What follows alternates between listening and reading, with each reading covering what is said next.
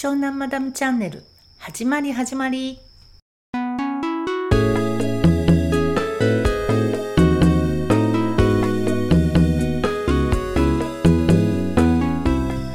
この番組は湘南に暮らすユミリンが毎日の気づきや思いを発信していきます。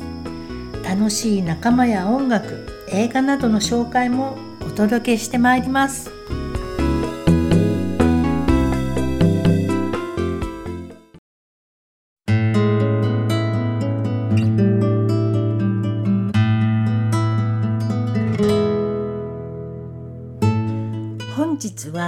どのような環境で、えーと、音声収録をしているのか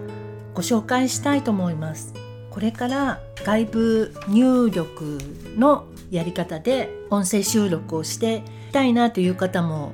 多いかと思いますので私のやり方をねご説明していこうと思います。この音声の編集のやり方は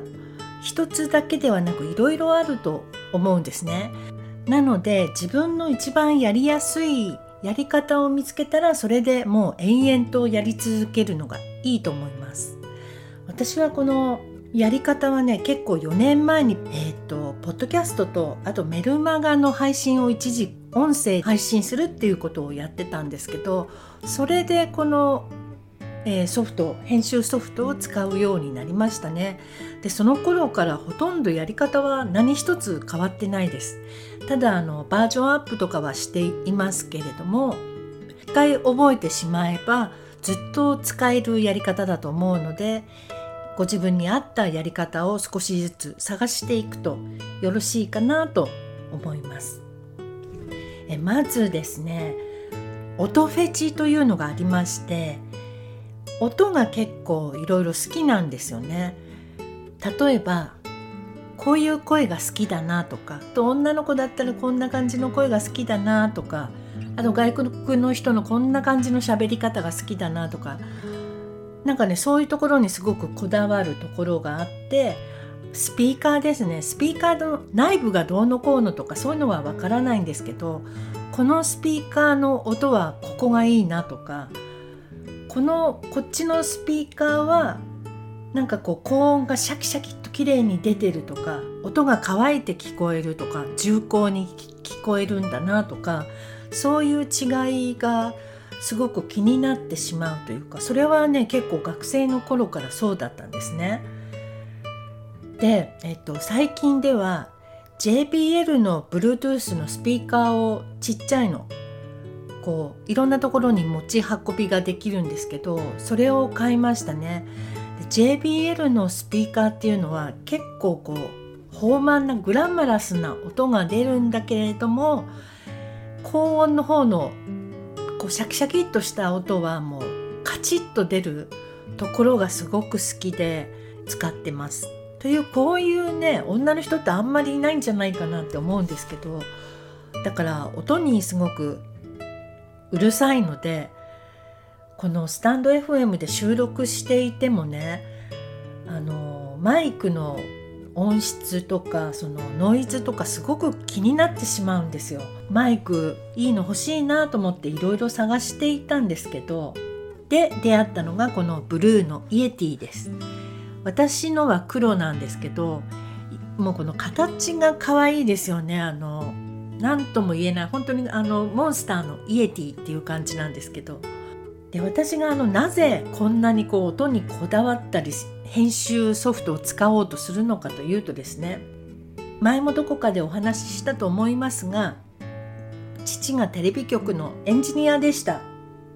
であの若い頃はミキサーをやってたのでその作業を結構家でも見ていたのでねあ面白いなと思ってそこから興味がすごく湧いているんだと思います。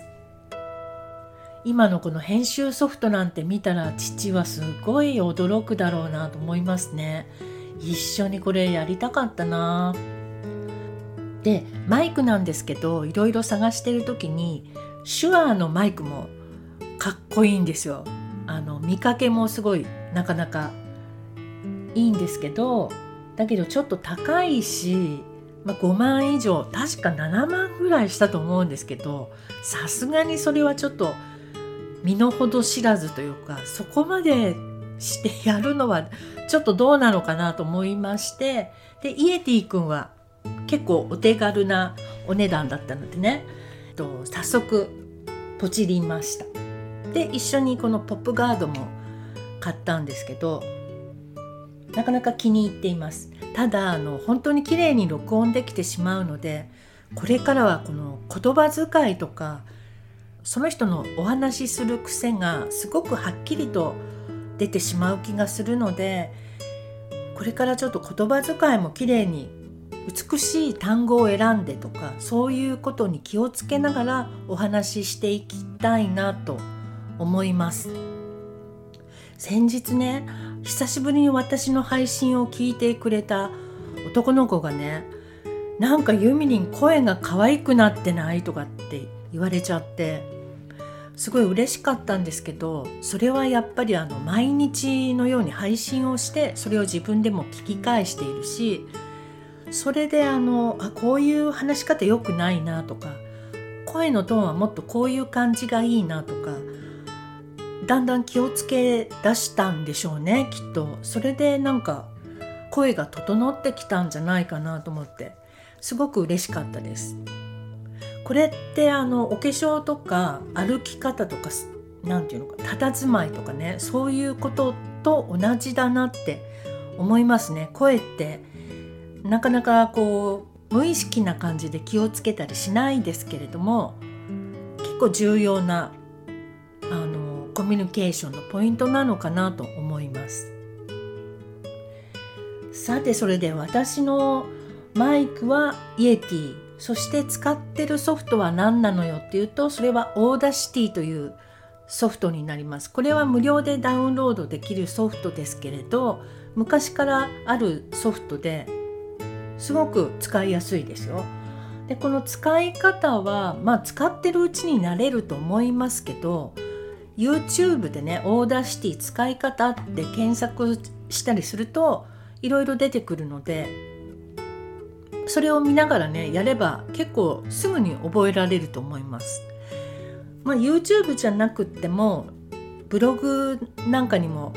いっぱい載せてくださってる方がいるのでそれを参考にするといいかなただ YouTube だとやっぱり動画なのでこう映像で説明してくれるのですごく分かりやすいのでそっちの方が覚えるの早いと思います。そしてそうですね。何だろうあとは何だろう。 Audacity に声を入れてあとは音楽を入れる感じかな。音楽はですねまあえっと無料の、えっと、音声素材のサイトそれもいろいろあると思いますけれども私が、えーと、結構使ってるのは DOVAドーバシンドロームというところこのサイトはなんか4500曲とかって書いてあるぐらいものすごくいっぱい出てくるので探すのすごく大変ですけれどまあその中から自分に合うような音楽を見つけるとねすっごく嬉しくなっちゃいますよ。で例えば探す時に爽やかなとかロックな感じとかおしゃれなとか物静かなとかいろいろなカテゴリーがあるのでそこから探していくといいのかなと思います。あと音楽に関してはもしお友達にミュージシャンの人がいたりしたらバンドの子とかねその人たちにちょっと曲作ってとか頼むのもすごいいいんじゃないかなと考えます。でそのバンドの子たちがまだデビューしてなかったりしたらその子たちの曲をかけてあげるとかねそしたらあのこちらとしては音声としても使えるしバンドの宣伝にもなるし私これねちょっとやっていこうかなと思います。息子がドラマーなんですよ一応プロのドラマーとして今仕事を始めてるんですけどたくさんねいいバンドがいるのでその子たちをこれから紹介していけたらいいなと今ふと思いつきました。だけどね今息子と喧嘩してるのでなんか話ができない状態なので もう少ししないとダメかなこれはこの話を持っていくのは。まあ余談でしたけれどもポイントは Audacity をいかに綺麗に編集するかっていうとこだと思うんですけれどもこれはね時間がかかります結構。というか時間をかけないと満足なものは出来上がらないかなってちょっと思ったりもするんですけど、うん、でも時間をかけるだけのことはあるっていうか楽しいので好きな人にはすごいいい作業かなと思います。で今自粛がまだまだ続いてますよっていう感じなので家にいる時間多いでしょみんな。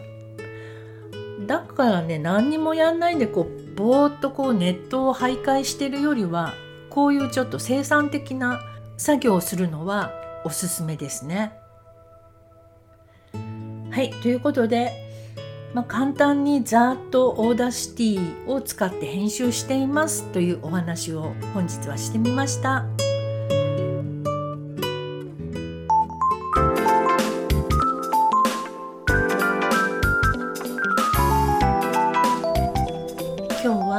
ーシティを使っての音声収録の編集方法についてお伝えいたしました皆様よりは少しだけね多分編集経験があると思うので何かわからないことがあれば私のわかる範囲でしたらお答えできると思いますのでどうぞお気軽にレターなどお寄せくださいまた私の配信についての感想なども聞かせていただけたら嬉しいなと思います。それでは今日は、え長いことありがとうございました。またね